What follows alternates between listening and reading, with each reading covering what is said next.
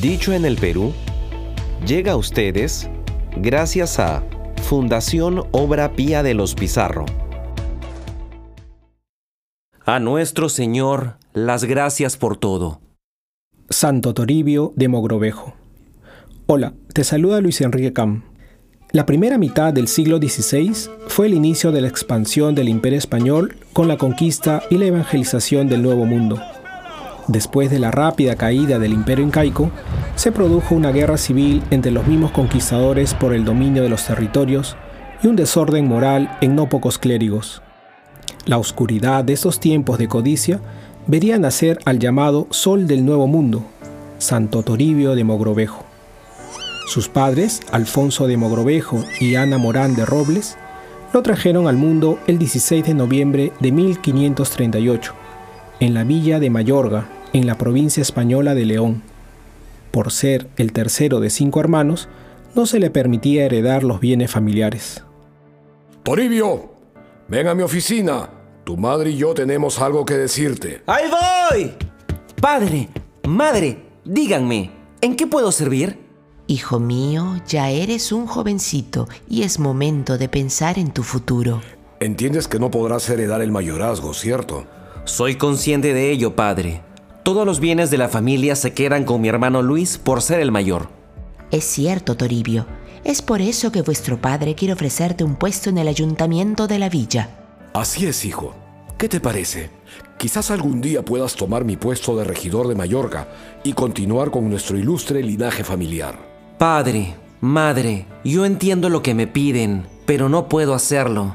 Siento en mi corazón un llamado divino a cultivar con esmero mi inteligencia. Explícate mejor, hijo mío. Quiero ayudar a mi prójimo desde la cumbre del saber. Aprender retórica, filosofía, nuevos idiomas. Siento que Dios me llama por el camino de la verdad. Os ruego que me dejen seguirlo. Hijo amado, si es cierto lo que dices y lo sientes con tanta seguridad, no os podemos detener. Sin embargo, debes instruirte con buenos maestros para llegar a donde tanto anhelas, Toribio, lograr una posición que os permita vivir dignamente. Sí, padre. Que Dios bendiga el futuro que te aguarda, hijo. No los defraudaré. Así, con solo 13 años, Toribio viajó a Valladolid para estudiar gramática y derecho. Su inteligencia preclara y firme voluntad lo hicieron destacar en las aulas. Más adelante se trasladó a la Universidad de Salamanca para consolidar los estudios en filosofía y leyes. Su vida era equilibrada, austera y penitente, como un buen cristiano que aspira a la santidad. Tenía devoción a las imágenes de San Benito y de la Santísima Virgen del Sagrario con su fina conciencia, aconsejaba a sus compañeros. Toribio siempre andaba cuidando de la honra de Dios y que nada fuese ofendido. Y sentía sumamente cuando oía jurar a alguna persona y le reprendía y decía, no juréis, vuestra palabra sea sí, sí, no, no, no ofendáis a tan gran Señor. Y muy ordinariamente decía, reventar y no hacer un pecado venial. Yo nunca jamás le vi ni le oí pecado mortal ni venial. Todo era dado a Dios y embebido en él. En 1573 recibió el nombramiento de inquisidor en la ciudad de Granada, por lo que tuvo que interrumpir sus estudios de doctorado en Derecho Civil y Canónico. Esto significó un giro imprevisto en el rumbo de su vida, aunque lo recibió con los brazos abiertos, sabiendo que era lo que el Señor quería para él por el prestigio que adquirió en pocos años, recibió una propuesta inesperada del propio rey Felipe II. Inquisidor Mogrovejo, he pensado proponer al Santo Padre para que vuestra merced sea el próximo arzobispo de la ciudad de los reyes. Su Majestad, debe haber un error. No soy digno de tan alto cargo. Además, no soy clérigo. Inquisidor Mogrovejo, yo pienso que tampoco soy digno de ser soberano de tan gran imperio y ya me ve aquí en este trono. El gobierno es una forma de servir a los demás. Dios nos juzgará por ello, y en lo que respecta a su estado en la iglesia, es un problema que se puede solucionar. Si su majestad lo dispone así, me someto entonces a lo que decida el sucesor de Pedro. Y así fue. En 1579, el Papa Gregorio XIII lo nombró prelado de Lima y recibió la ordenación episcopal al año siguiente. De inmediato se embarcó rumbo al Perú, acompañado por su primo y cuñado, el ilustre Francisco de Quiñones, su hermana doña Grimanesa y sus hijos Antonio de Balcázar y Sancho Dávila. Huk, Iskay, Kimsa, Tawa, Pichka, Sukta. Tío, ¿qué sonidos extraños estáis haciendo? Querido Sancho, es quechua, la lengua de los incas. Estoy aprendiendo a contar hasta el 10. Por algo se inicia, ¿no crees? Qué impresionante, tío Toribio, pero ¿no deberían ser los indios los que tengan que aprender el castellano? De ninguna manera, Sancho. Cada quien habla el idioma que más le convenga. Si quiero cumplir bien mi labor como arzobispo, debo predicar la palabra de Dios para todos por igual, ya sea en castellano, quechua o aymara. Entonces me apunto a las lecciones. Si voy a acompañarlo en vuestras travesías por el Nuevo Mundo, debo hablar quechua también. Enhorabuena, sobrino. Bienvenido a la hermandad de pupilos. Durante los tres meses que duró el viaje, por mar y tierra, Toribio y su familia oraban pidiendo fuerzas para la aventura que se venía. Y es que la arquidiócesis de Lima era enorme, extendiéndose por el norte y nororiente hacia Lambayeque, Chota, Chachapoyas y Moyobamba. Por el este hasta las montañas de Huánuco, el valle de Mantaro y la provincia de Angaraes, y por el sur hasta Nazca y Acarí. Además de nueve diócesis sufragáneas, Panamá, Nicaragua, La Imperial, Santiago de Chile, Cusco, Río de la Plata, Quito, Charcas y Tucumán. El segundo arzobispo de Lima llegó al Perú en abril de 1581. Desembarcó en Paita, ya que deseaba recorrer el camino hacia Lima para conocer las tierras que debía evangelizar. El viaje lo haría montado en su mula, Doncella, quien lo acompañaría fielmente por muchos años. La presencia de la iglesia era todavía muy incipiente, por lo que de inmediato empezó a trabajar. Convocó un nuevo concilio en 1582, que intentaría consolidar los logros valiosos pero insuficientes del anterior arzobispo. La instrucción de los naturales era su principal preocupación. Buscaba educarlos para vivir en comunidad, en casas dignas y con vestimenta apropiada. Pero más que el aspecto material, era el desamparo espiritual su objetivo primordial, iniciando un complejo proceso de elevación cultural y cristianización. En el tercer concilio limense me acompañaron las máximas autoridades eclesiásticas de América Meridional y Centroamérica, teólogos, frailes, presbíteros y religiosos de todas las órdenes. Monseñor Toribio, este concilio permanecerá por muchos años como la asamblea más importante del Nuevo Mundo. En eso tiene razón, Fray Bartolomé. El padre Toribio consiguió precisar la administración de los sacramentos para los indios. Además, ahora debemos aprender los idiomas nativos para acercarnos a los pobladores de este reino. La palabra del Señor debe llegar a todo el mundo, hijos. Es el mandato de Cristo, Su Excelencia. Es por ello que preparé el nuevo catecismo en castellano, quechua y aymara.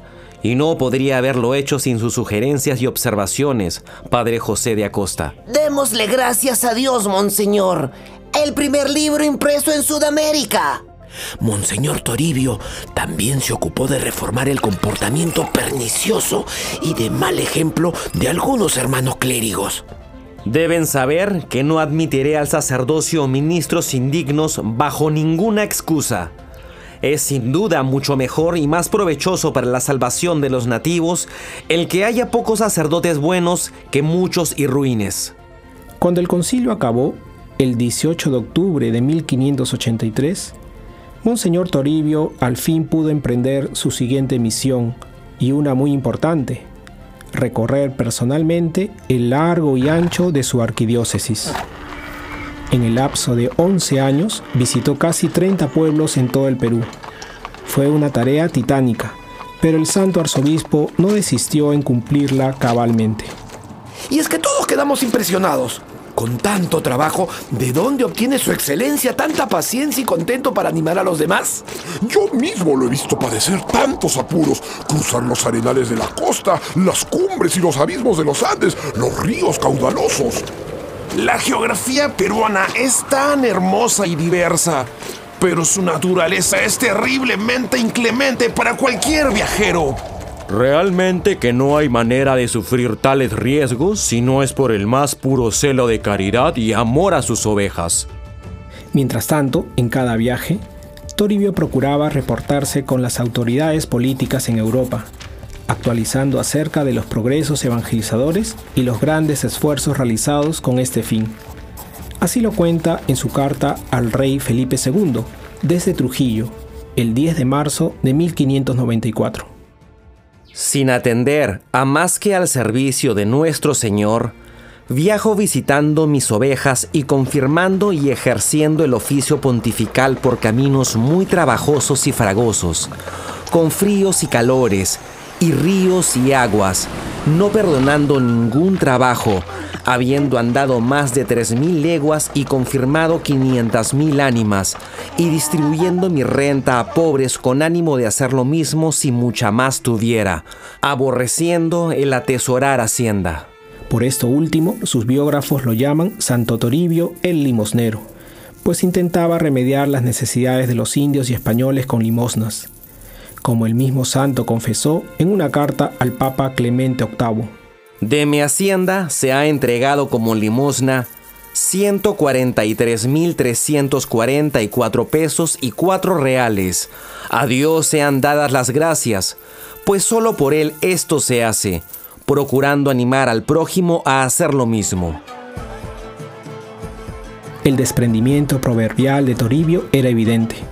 En vísperas de una Navidad, su hermana Grimanesa le entregó una camisa nueva para la celebración. El mismo día lo visitó un clérigo, quien a todas luces pasaba por gran estrechez. ¡Feliz Nochebuena, su excelentísimo! Feliz Nochebuena, padre. Lo noto con frío. Debe tener cuidado. ¿No tiene usted una túnica? no ahora mismo, monseñor.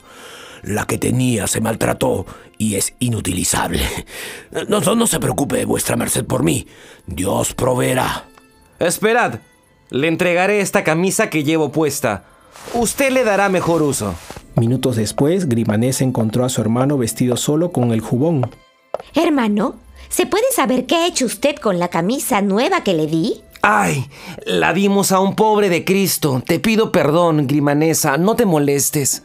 A veces no logro entender tu abnegación, Toribio.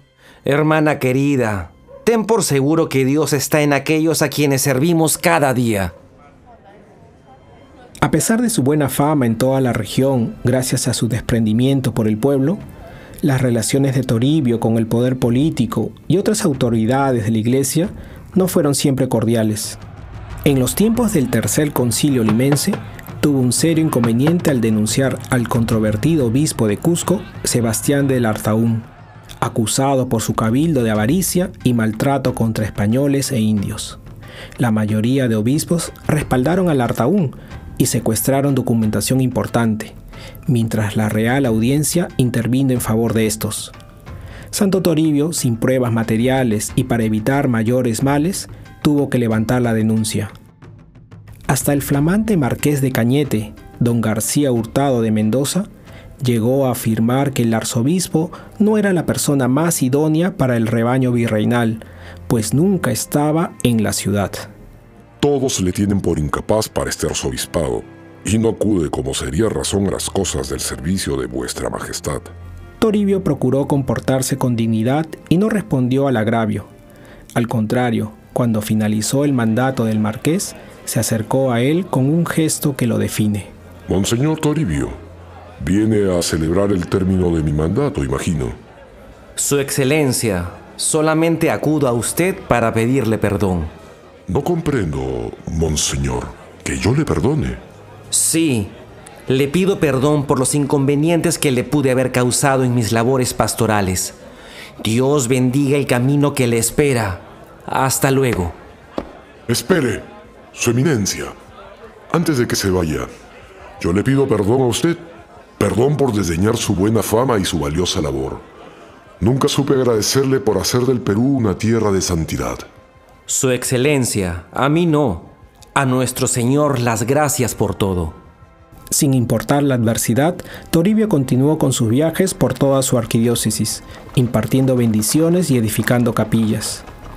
Entre 1601 y 1606 realizó su último periplo, recorriendo una veintena de provincias del país. Era un pastor con olor a oveja. Llegando en mula al pueblo de Saña, lo sorprenden altísimas fiebres. Su excelencia, estamos llegando a Saña. Resista un poco más que encontraremos un albergue para que se recupere. Mire cómo lo recibe la muchedumbre. Su excelencia, su excelencia. Padrecito, Taita, Taita. Bendito sea. su excelencia. Querido Sancho, me estoy quedando sin fuerzas. Necesito descansar. Un momento. El padre Toribio se cae. Sosténganlo. Llévenlo a la casa del párroco Juan. Allí tendrá donde alojarse. Den permiso al médico. Su eminencia, parece que el Señor lo llama a su presencia. Qué alegría cuando me dijeron, vamos a la casa del Señor. Está ardiendo en fiebre. Toribio, quien supo hallar la casa del Señor en cada lugar que visitó, falleció el 23 de marzo de 1606, después de haber recibido los últimos sacramentos, con el mismo entusiasmo y misticismo que en vida lo caracterizaron. Su cuerpo fue vestido con tres hábitos, el dominico, el franciscano y el agustino, las tres órdenes pioneras en el Perú. Casi un año después, su cuerpo fue trasladado a Lima en un trayecto que duró 80 días por los homenajes que recibió. Fue beatificado el 28 de junio de 1679 por el Papa Inocencio XI y canonizado el 10 de diciembre de 1726 por Benedicto XIII, junto a San Francisco Solano, quien fue misionero en el Perú. Santo Toribio de Mogrovejo es recordado y venerado hasta el día de hoy por sus lecciones de evangelización, unidad en la fe, el respeto por la dignidad de la persona y la constante sintonía con la sede apostólica. Su amor a la iglesia le llevó a no ahorrar ningún esfuerzo en favor de las almas. Por ello forjó un Perú rico en valores y propicio para la santificación que su ejemplo inspiró en el futuro. Soy Luis Enrique Camp y esto fue Dicho en el Perú. Escucha otros episodios en www.dichoenelperú.pe o en nuestros canales de YouTube y Spotify. A nuestro Señor, las gracias por todo. Dicho en el Perú, llegó a ustedes gracias a Fundación Obra Pía de los Pizarro